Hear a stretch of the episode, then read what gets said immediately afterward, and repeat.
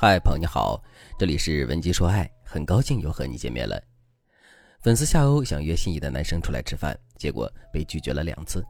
夏欧特别灰心丧气，于是他问我：“老师，我做的哪里不对吗？每天都陪他聊天，他发信息我永远秒回，好不容易左打听右打听，知道他喜欢吃辣，于是就想和他一起去吃火锅。结果他第一次说自己口腔溃疡了不能吃，第二次说自己没有时间，我觉得很尴尬。”我一个女生都这么主动了，他每次都拒绝。但是拒绝之后，我跟他聊天，他还是会回复。有时候我们俩聊得特别起劲儿，能说到晚上十二点多。老师，你说这种聊得特别好但约不出来的男生是怎么回事？他是不是不喜欢我？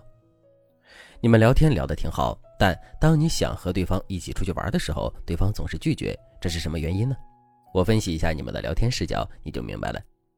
我们先假设喜欢对方，天天找对方聊天的你是进攻方。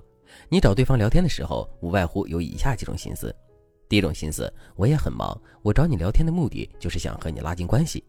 如果我们的关系始终不上不下的，我就没有必要花费这么多的时间来配合你。第二种心思，你不拒绝我的聊天，并且和我有来有往的互动，就等于你对我也有意思。所以，我约你出来的时候，你大概率应该答应吧。如果我达不成目的，你拒绝了我，就说明你在耍我。第三种心思，喜欢你，得到你就是我的目的。我聊天的时候，无论是撩你也好，配合你也好，我就是为了得到你，所以我的目的性特别强。任何一个进攻方把这三个心思放在明面上，或者他心里就这样想的时候，那么大概率他会被对方拒绝。为什么呢？第一个原因，和心仪的人聊天的时候，最大的机会就是把聊天功利化、目的化。哪怕你不把这个目的挂在嘴上，你带着要把对方拿下的目的去和对方交流的时候，对方一定能够感觉到你的压迫力的。特别是女生，对这种压迫力更为敏感。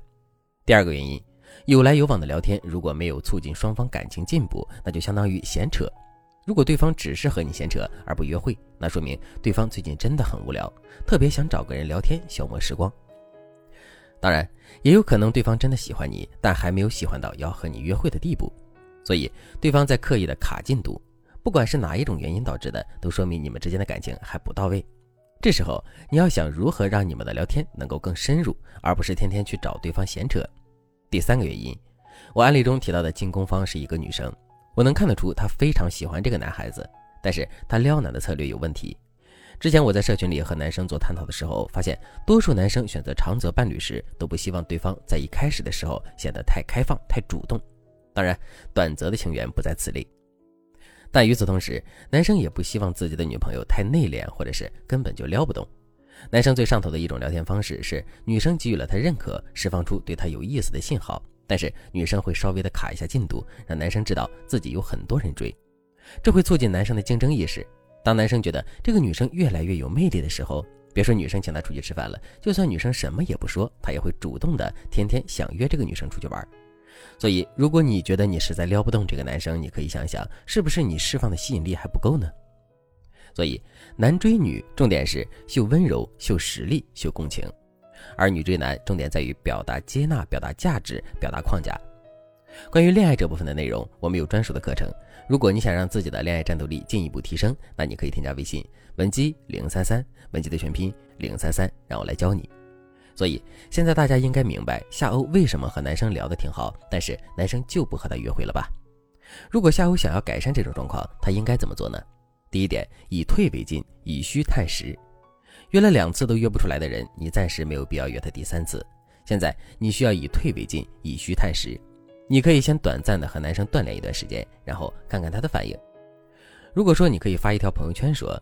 你最近要为一件事忙碌，这件事可以是考试、考证等等，然后你就可以消失了。